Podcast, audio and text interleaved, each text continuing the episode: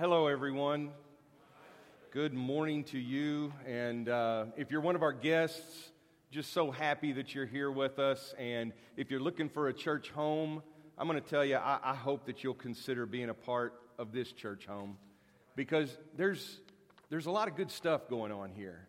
And, uh, and I'm not saying that to try to sell you on this congregation.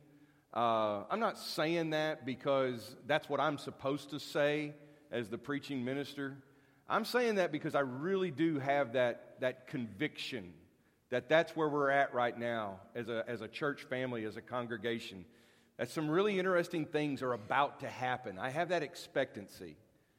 And I want you to know that that's sincere because in the last 15 years, I haven't always felt that way. I mean, there's, I'm, I'm just, I'm being real. I mean, there's been times where I felt like, you know, right now, what our church needs to do is experience some healing. Right now, what our church needs to do is uh, get fired up. I mean, there's, there's all sorts of things. And, and that's not to say that those times were bad. That's all part of what it means to be God's servants. That it's a process. You're going through life, there's a time for everything. But um, even if you've been here for 15 years or more than 15 years, I want to share with you this sense of you know, impending launch. That things are about to, we're getting down to that final countdown where everything gets exciting and then the mission begins. And you would think that everything has led up to the mission. But it just keeps happening. And this is how God works his mission. It happens over and over again. And every time that I think, well, I've done all I can do for God and I've seen all I can see, and now I'm just like the old horse that has to go to the glue factory. Well, guess what? Nope, it's just we're going to hit the button and start all over again. And so if you've been here a while and you're thinking, oh, well, you know, the good old days are in the past. No, I'm telling you, they're, they're in the future. They're right now. And it can happen. So, had some time to think about it this week. I kept thinking of this word launch. How many things are launching? There's things that are getting ready to begin. Um, we're in that time period too with the first Sunday in August. Uh, we've been doing some, um, some work. I mean, we, you know, Larry announced the good news about acquiring the new property for the Lions for Christ. But we've also got the existing property and we've made some changes and some updates to that. And there's kind of a new vibrancy and a new life going into that. August 1st marked seven months of Celebrate Recovery. Yeah, we've been doing Celebrate Recovery for seven, for seven months. And yet, there's at least a dozen years of work that went into that. So, in some ways, it's just now launching. I've been a part of a, a men's step study uh, since last year. That's part of Celebrate Recovery. And today was our last Sunday to meet. And uh, I'm kind of I'm, I'm kind of um, sad about that, I guess. Sad's too strong of a word. Uh, I'm missing it already. And yet, it was like, no, this is just the beginning. All of that was not to just finish, it was to move on into something else. And I got a word for college students. Some of our college students are back, and you know, I remember the feeling at this time of year and around December and May, how wonderful it was that when you finished a class, you know, and, and, and high, some of our college students are over here. High school, you don't get this. And if you're going into college, I want you to know the joy of this. That when that final was done, no matter what your grade was, it was done. It was over. You never had to take that class again. Well, there's a few instances where you do, but for the most part, I mean, even if it was a D, it was like, it's done. D for done, you know, it's over. And I don't have that feeling anymore about projects.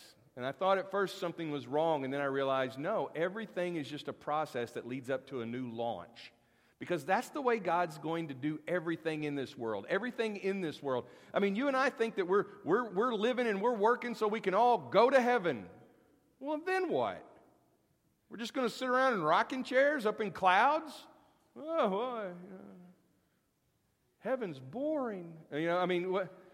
But at least we're not in hell. Okay, is that all we've got to look forward to? I think there's going to be new adventures. I think it's going to be it's, it's something great and glorious. All of this life is just the beginning for a new creation, a new launch. So there's so many of these things that are getting ready to happen.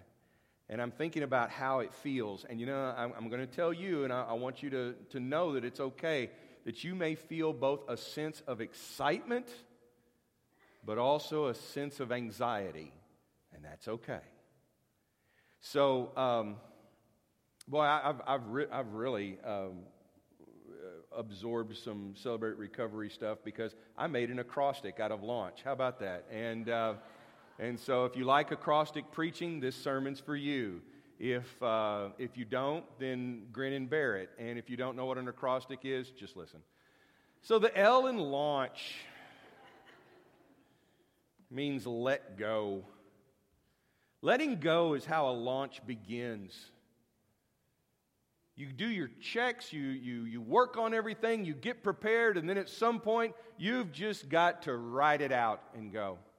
One of the, the best lessons I had in preaching um, was from a fellow that I heard at a seminar. I'd read his books, and I only heard him once in his life at a seminar, and he said, Prepare every week as if the worship service and the sermon is all up to you. And then when you get in the pulpit, throw all your notes away and act like it's all up to God. And, and that's where you have that process of letting go. And I realize at this point that it's not for, the goal is not for me to deliver the perfect sermon or to do what I set out to do. It's to let these words be words that God can use in you and in me and in all of us to accomplish something. We, we tell stories. Uh, it's in our culture, you know, how hard it is to let go and how we have to learn to let go. Um, right now, with one of my sons living in Branson and the other one getting ready to move in, into the, an apartment over here, I'm, um, you see, and I'm going to tell you this, and you can use this against me, but that's okay, because if you do, then, then that's not on me, that's on you. And, and God will hold you accountable. And um, now I'm just, I'm just a little tired of the words empty nest. And, and that's, that's, that's not because I'm, I'm, I'm misty or anything. It's just, it's just where did, where did we come up with that goofy term, empty nest? It's like, you know, oh, you know, we're going to kick the baby birds out of the nest. No, they're not babies anymore. I mean, it's, I, I, I don't get this. And now, um, that's not to say that I haven't had emotions going through these transitions. I mean, I'm getting to the point now that when we graduate some of our students here and they move off, I miss them. You know, there's things that we're letting go of right now. Uh, some of you, if you're on Facebook, you read the uh, letter from the Bice family.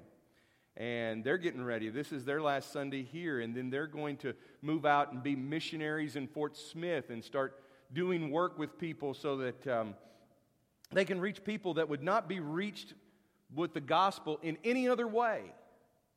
And at the same time, I'm thinking, man, I don't want that pew in front of me empty. But I also want the gospel to be shared. And so there's that letting go where I let it go. And I realize that the same God that works in me is the same God that works in them. And, and, and you know, if Christ is preached, then God is praised. And, and um, it's kind of a kind of a bad paraphrase of Philippians 1, but I think you know what I'm saying. The, uh, we tell stories about this and how, uh, you know, we, we, we cling to these moments of transitions. Uh, you know, the, the parents who pack themselves in the suitcase uh, when their kids go off to college, the, uh, you know, the, uh, the, the, helicopter parents who can't get out of the uh, classroom when they take the kid to kindergarten. Yeah, I get all that. Uh, these are strong themes in our society. But you know, back in April, you remember we had Hal Runkel here, and he was reminding us of the fact, and I love this we're not raising kids, we're raising adults. The end game is to produce adults. And I've been at this now long enough that I see this. I got a couple over here and a couple over here. And less than a month ago, they, were, they, they, they weren't even a couple. You know, they were, they were engaged, but now they're newlyweds.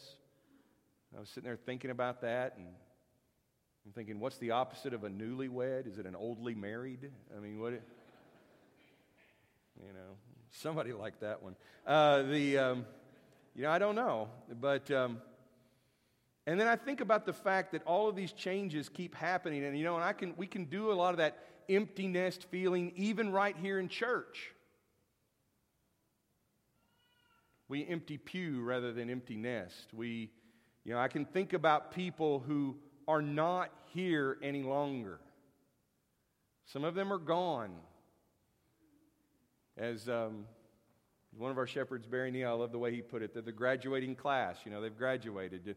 I'm not talking about 12th grade. They've graduated this life to the next. And, and, and it makes us sad to think about that. We mourn that they're not present with us but we rejoice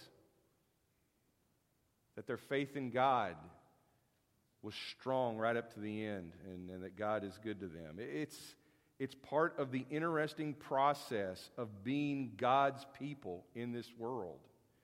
I think of people who, um, you know, I've, I've, I've appreciated them so much and what they meant to me, and then I have to let them go. Another one of my uh, friends in, in uh, theology is Gina Belote. Uh, I'm going to tell you, Gina has helped me write more sermons and class lessons. She can think. I wish she was here. I'd say this right here so it would embarrass her, but you can tell her all about it. She's not, but she's, she's getting ready to go to Bulgaria. Uh, September, October. Pray for her. See what you can do to support her. But here's the thing as much as I want to keep her here, I know that she's needed over there and that God can use her over there, and I know that God has put that in her heart. So I have to let go. And if I don't let go, then the mission doesn't go forward. And so every time that, that we um, think of letting go of our high school students or our college students, think back to the ones that we have let go. You know, it, it's, it's just not the case in our society that people are born graduate, get married, have kids, grow old, and die in the same town their entire life. It's been known to happen, but it's unlikely that it happens. And maybe what we need to do is rethink things and realize okay, we are now a spacefaring people. And so people are going to go to other places. But what we'll do is we'll commit to this that while we're making disciples right here, wherever people go, if they're with us for one year, two years, or if they're with us for 20 years, wherever they go next, they're going to be fully formed disciples who can, who can do good and glorify Him. We're going to launch them. And part of that launch means that we're going to let them go. Ephesians 6:13 says, you know, there Paul's talking about the armor of God. And in Ephesians 6, he says, Put on the armor of God. Now, you would think that the next line is going to be, So you can go and beat up the devil, or so that you can go and tear into people. No, we put on the armor so that we can stand. And you and I are not called upon to make disciples for Jesus who have to lean on us. You and I are not called to make disciples who have to lean on the church. I've learned that any time in my ministry that I, I get into a position where people depend, that, that, that their faith and their growth as, as a disciple depends on my presence, I've done it wrong. Because all they should need is Christ. And they should be able to let go of me, and I can let go of them because we are all in His hands. You're going to launch, you got to let go. You're not going to walk in space if you don't let go.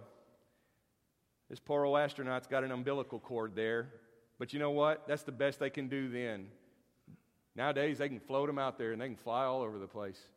Yeah. You got to learn to let go. And, and, and here's the other thing about letting go. When we let go, we get to experience adventure. And I'll tell you what's great about adventure adventure keeps us from getting stuck. Our society today is adverse to adventure, okay? We want to avoid risk. We do everything in our power to avoid risk.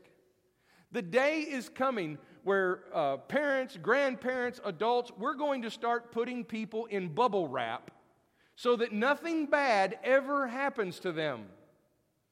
And that when they start talking about doing something or going somewhere, we're going to fully chastise them. Edwin Friedman wrote a book called Failure of Nerve. If you're a leader in any capacity, read that book. Uh, our shepherds have read that book. That book has helped many church leaders. Friedman's uh, thesis is it's, it's the same stuff that Hal Runkel was telling us back in April that leaders do not have to be the smartest people in the room. Leaders do not have to be the people who've experienced every single experience. They don't have to be the best. They don't have to be in the 1%. Leaders just have to be the people who can manage themselves when everybody else is losing it. Leaders need to be the people who can be non anxious when anxiety is going everywhere. And he starts out his book and he says the case in point is that um, you look back at what we consider our heritage, civilization, Western European society. Somewhere between the 1400s and the 1500s, we were stuck. Now, that's odd because right before that time period, you had the Renaissance. Some of you have been traveling this summer.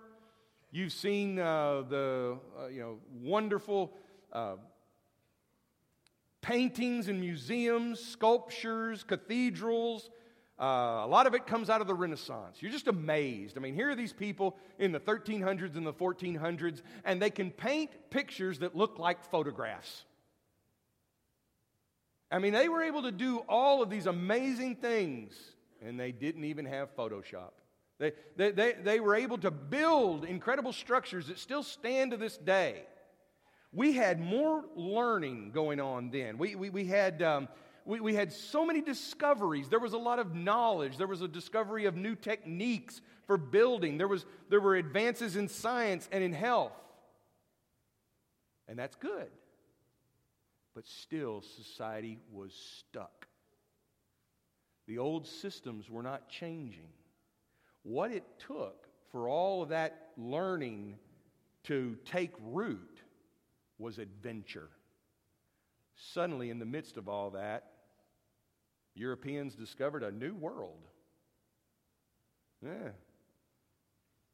Crazy cat named Christopher Columbus, who's, you know, people don't really think a lot of him these days, but, you know, he, he discovers a new world, and it was a mistake.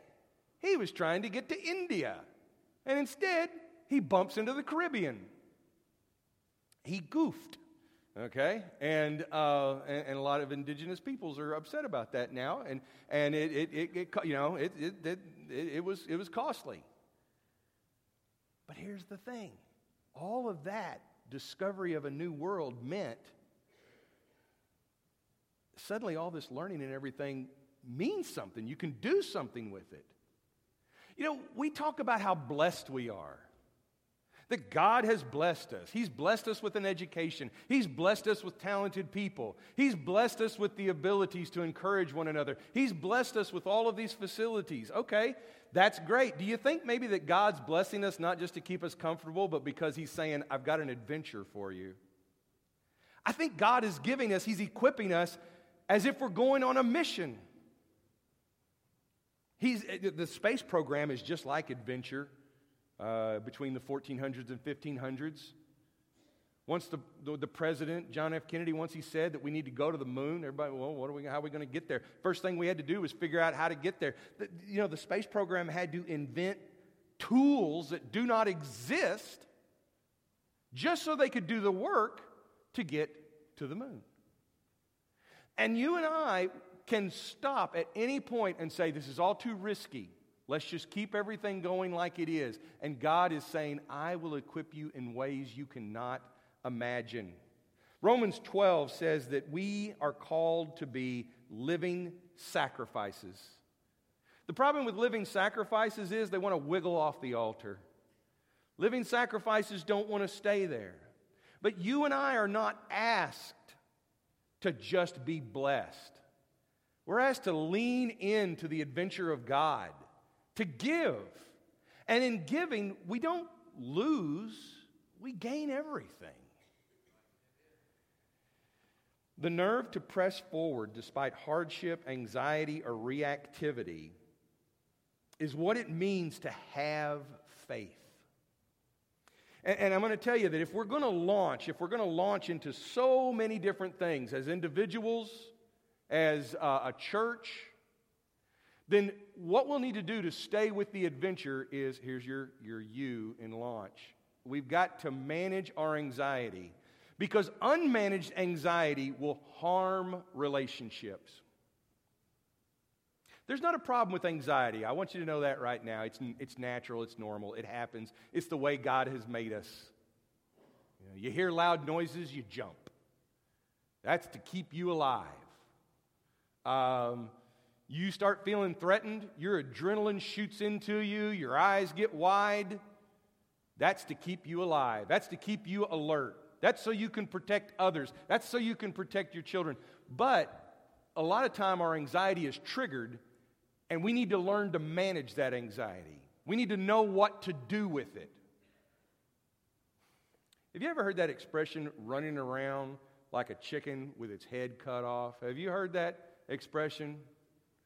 I have seen that. I have literally seen that. And it is a strange sight to behold. I was walking, I got up one Saturday morning and I was walking down to my grandparents' house on the path between our, our houses. And along comes this white feathered mass that looks like some strange creature flopping around with its wings flying and everything. And I look down there, and there's my grandmother holding an axe. I thought, that's it. We finally lost grandma. It's, it's, it's done.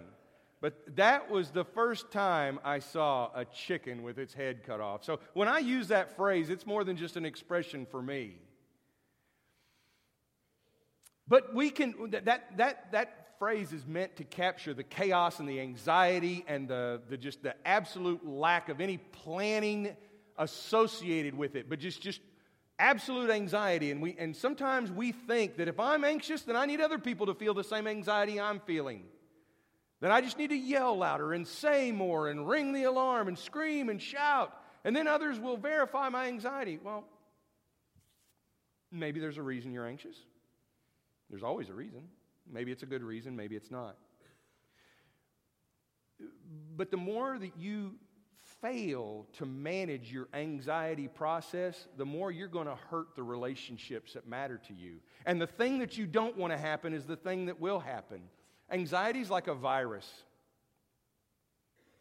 And if you're running around coughing your anxious virus on everybody, we're all going to get sick. But some of us know how to protect ourselves and take care of ourselves. And some of us know what to do. In the, in the old days, when they were sending those sailing vessels over to the New World, and somebody on the boat got sick, they had a couple of options. You can throw them off the side into the ocean, you know, because we don't want their plague. Or if you're a little kinder, you put them in quarantine and make sure that nobody else comes into contact with them. And sometimes that's what we need to do. We all need a little time out every once in a while, and we need to learn to manage this because we can hurt the relationships that make the church the family of God. This is like in the launch procedure leading up to the space shuttle or a rocket or whatever it is, that you have to check your systems. And if there's a go, then you're go for launch. But if there's a no go, you stop and you say, okay, what do we need to do now so that we can continue on with the launch? And you know, for most of us, what we're going to find is that managing our own anxiety is not the challenge, it's the anxiety of others. And we get worried because other people are anxious and we wonder, we, yeah, anybody? See, right now everybody's anxious because somebody's phone is ringing and, and, you're, and you're wondering, is he just going to keep going? You know, is it my phone? And you want to help someone. Listen, don't worry about that. It's done, it's taken care of. Now we can move on. See how, see how you manage anxiety? That's how you manage anxiety. And no relationships are hard. The person whose phone is ringing is probably just embarrassed that I've said anything. But that's okay, because I don't know who they are, and none of the rest of us do. and we don't care. We're just glad it's not us. So, that's how you manage anxiety. And, and, we can do that in church because sometimes we're afraid, well, if somebody's upset, then we've got to fix them. We've got to fix that situation. That's not what you and I are called to. We're not called to be the people who are responsible for fixing everybody else. We're called to be the disciples of Jesus. And um, I, for those of you who feel like, well, you know, yeah, but that's easy to say, but but there's people that need to, there's just people who are very sensitive. I want you to know this. Sometimes it's the sensitive people who can be the most insensitive. Friedman, in another book, tells a story, and it's a little parable about a uh, young fellow who was born with a strange nervous condition. His nervous condition was such that his nerve endings would hang outside of his body. I know, gross, isn't it? And he would have these little nerve endings hanging out. And as he got older and older, the nerve endings just kept trailing all over the floor. And he'd walk around, just they'd be like ribbons and stringers. And everywhere he would go, he would tell people, Be careful, I'm sensitive. Be careful. Don't step on my nerve endings. You know, I have a nervous condition. Watch out for me. And of course, everybody wanted to be very careful around this young fellow. And so they were all very cautious about it. And he grew up and he got married and his poor wife was going nuts because now his nerve endings were everywhere. And if he walked into the house, he said, Look at me, be careful. Be careful, my nerve endings are everywhere. You don't want to upset me. You don't want to step on my nerve endings. And finally, when she lost control and couldn't stand it anymore, she just went about her daily business in an ordinary way. And he would say, Watch out for my nerve endings. And she would just go do her work. Sometimes she'd step on his nerve endings and she'd say, Sorry. Some days she wouldn't. But if she had to do something, she did what she did. And finally, he learned to bring his nervous condition under control, and his nerve endings went back inside because she put it on him to manage his own condition. And Friedman's moral to the story is beware of the insensitivity of the sensitive. You and I are not called to be a sensitive people. We're called to be a faithful people. So we got to manage our anxiety. That's, what, that's the gift that you give other people. Jesus taught us that. He said, Don't be anxious. In the Sermon on the Mount, one of the things that he mentions with the coming of the kingdom of, the God, of God, he says, Don't be anxious. There's enough trouble in each day. God knows what you need, He's going to take care of you. We have no reason to be anxious. The other thing I want to see us do if we're going to launch disciples in so many different areas is nurture a visionary culture. I think this is one of the things that has been happening here more and more and more at West Ark. It's, it's been here long before I've been here, but this has always been a visionary congregation. And I think if there's one thing about our DNA I want to see us build on and grow in is to continue to nurture this visionary culture. You know, some of the ones that have gone on that are not here anymore, that we miss them, they're the kind of people who are can do people. The kind of people who said, why not? We can do that. Um, you know, they, they, they believed that things were possible and they trusted in God. And yet, it's not just the big stuff. I liked what Kevin said about the butterfly effect, and sometimes it's the little things.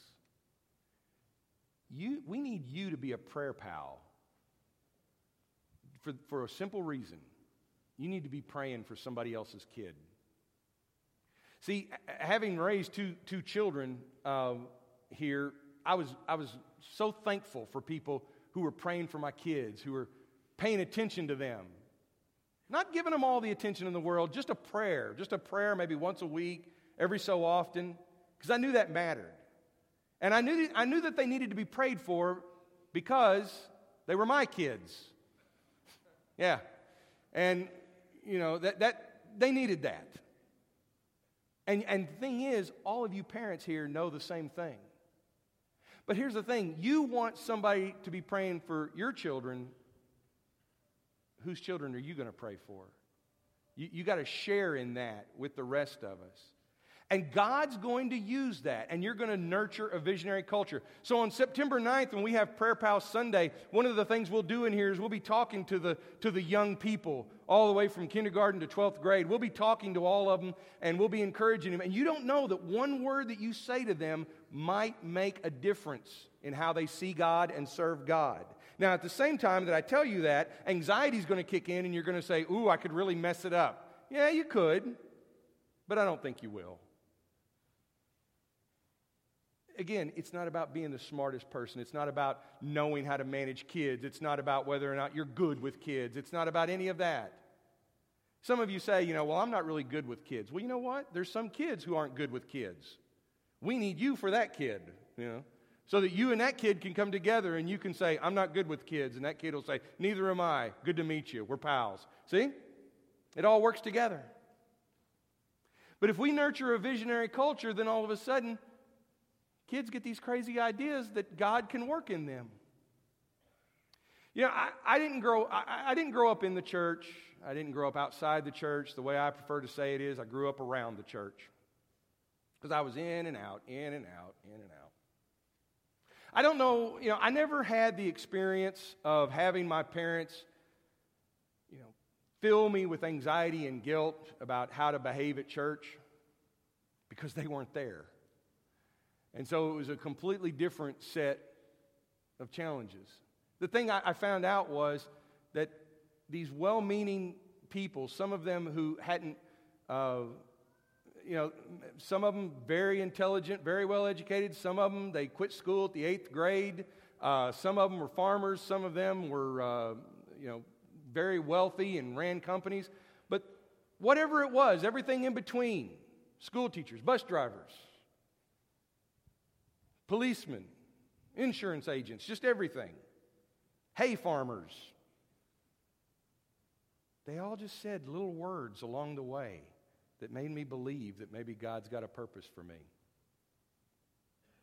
You don't have to be the children's minister. Our children's minister is asking you to help her to be a part of that. But in doing so, we'll nurture a visionary culture, and then we'll realize if we can do that for our children, then we can do that for one another. Do we think of church, do we think of our church family as a repressive environment where what we always have to do is be careful about what we say, how we act, how we behave, what we do? Or do we think of it as something much more, which is what God intended it to be, where out there is not the truth, and here's the truth? We're, we're not behaving differently in here because out there is where real life is. No, that's where the lies are, is out there in the world. In here is where we learn the truth about ourselves. And you and I need to understand that. And if we do, we can build a visionary culture that tells people, look, you're not, you're not old and broken. You're not young and stupid. You're not you know, worthless. You're not broken, you're not sinful, you're not poor, you're not uh, narcissistic, just whatever it may be, you know, all those labels that the world sticks on us. In here, we realize we're all God's kids. They did a study with um, a group of kids who lived in a, um, a, a burn ward. And they were scarred, they'd been burned. And these medical students who were doing this study noticed that the kids, when they were in the burn ward, were just like any other kid. But then when they would take them and they would go somewhere, the kids would act very shy and they'd be withdrawn. And then they would come back to the burn ward and they were the same. And one of the med students asked the, one of the kids, what, why, why is that? Why do you act that way? Because the kid said, Because in here, I know that everybody's just as scarred as I am. See, part of having a visionary culture is not saying you have to be the best, you have to be the greatest, you have to, you know, achieve. It's about just reminding each other that, yeah, we're all scarred, but we're also his kids. And when you, when you realize that, then you realize that just about anything's possible. The see and launch is to remind us that the church is not the mission. Now, that may sound like a strange thing. And I want to explain it, but I do want to tell you the church is not the mission. The church is us. You and I are not making disciples for the church. We're not making disciples for this church. You notice that we don't use phrases like mother church. That's because the church isn't our mother. We are the church. The church is a family, it's a group, it's an assembly, it's a, it's a, it's a congregation of people. Uh, you, learned this as a kid. Cows come in herds. Um, uh, you, you, know, what, what, are some of the other ones? Uh, elephants are in herds. And, you know, you know these. I mean, there's some of them are really weird, like crows are called a murder. And, uh, you, you, know, and, and a group of um, uh, uh, sheep is a flock, okay? Well, a group of disciples is a church. That's how I want you to think of the word church. And if we make that the mission, though, we're going to get it all off. This is a picture of one of those space capsules coming down for splashdown. Now, what's interesting to me is that's considered the completion of the mission, and yet they've probably lost 95% of their spacecraft along the way. I mean, these guys are blasting off back in the old days and just wasting everything. Next part of the mission lose part of your ship. Now, what are we going to do? Lose another part of their ship. Now we're going to lose another part altogether. We're going to go to the moon. We're going to land on the moon. We're going to get in a little car. We're going to drive around. We're going to pick up rocks. Leave the car. Leave the little uh, moon lander. Go back up to this tiny little ship. Lose more of it, and then shoot out a couple of parachutes. And this broken little uh, container comes down, and three guys come out, and we're like, mission accomplished. I mean, when you stop and think about it like that, they did accomplish the mission, and there's littered parts all over the place from here to the moon. That makes sense when you realize all of that was meant to be used up so that the mission could be accomplished. You and I are the church. Paul said, the, the Apostle Paul said that he was poured out like a drink offering. His vision was you and I are going to be used up for the mission. We're, we're, we're going to be, you know, broken and we're going to be tired and we're going to be worn out. We're going to be crushed but we're not going to be destroyed. The mission has a church. In John 12, Jesus says that unless a seed falls to the ground and dies, there is no harvest. There is no, there, there is no n- new life. He wasn't talking about good gardening practices. And he wasn't just talking about his resurrection. He was talking about the way you and I live life and that we've got to be willing to use it all up. Our goal is not to preserve facilities, take care of them, build new ones, sure. Minister to people, disciple people, send them off. But if it's for the mission, then everything has purpose, even if it looks like we're just tossing it in the ocean. It all has purpose. And finally, one of my favorite sayings and I've changed it so it'll fit into the H. Harbor is safe, but ships were made to sail. The, the real statement is ships are safe in harbor, but that's not what ships are for. And it's a poem written by a fellow named John Augustus Shedd in a book called Salt in My Attic. And he writes about this, this interesting truth that when you build a ship, it's meant to go places. It's meant to sail. It's meant to go on adventures. It's, it's meant to strike out after visions and go places. And yet, if you keep it in harbor, it will be safe. But guess what? It's going to rust and rot the same as any ship will. We all need a safe place. We all need to feel safe. We all need harbors where we can come to and we can check in. But understand that is not the mission. This ship was meant to sail. Jesus says it like this in Matthew 16. He says, Whoever intends to save his life will lose it. But whoever is willing to lose his life, whoever does lose his life for my sake and the sake of the gospel, will save it. Folks, we're getting ready to launch. Some of that will be symbolized in the fact that that we're going to bless some of our college students who are going to, going to go away maybe for the first time in their uh, college career. Maybe um, many, they, they've been there many times, but you know what? It's all part of this launch process, them and so many others. So, what we want to do right now is maybe you've been in harbor and you need to set sail. Maybe you have been anxious and you need some help and some support in managing that anxiety. Maybe it's time for you to go on an adventure. Maybe you need to let go. Well, church is here to help you with that mission.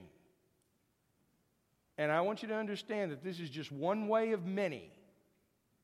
You can talk to these shepherds up here. You want to talk to the shepherds back there. Larry mentioned that they'll be available to you. So let's stand, let's sing together, and then we're going to close with a, a, a blessing and a prayer today. I sing.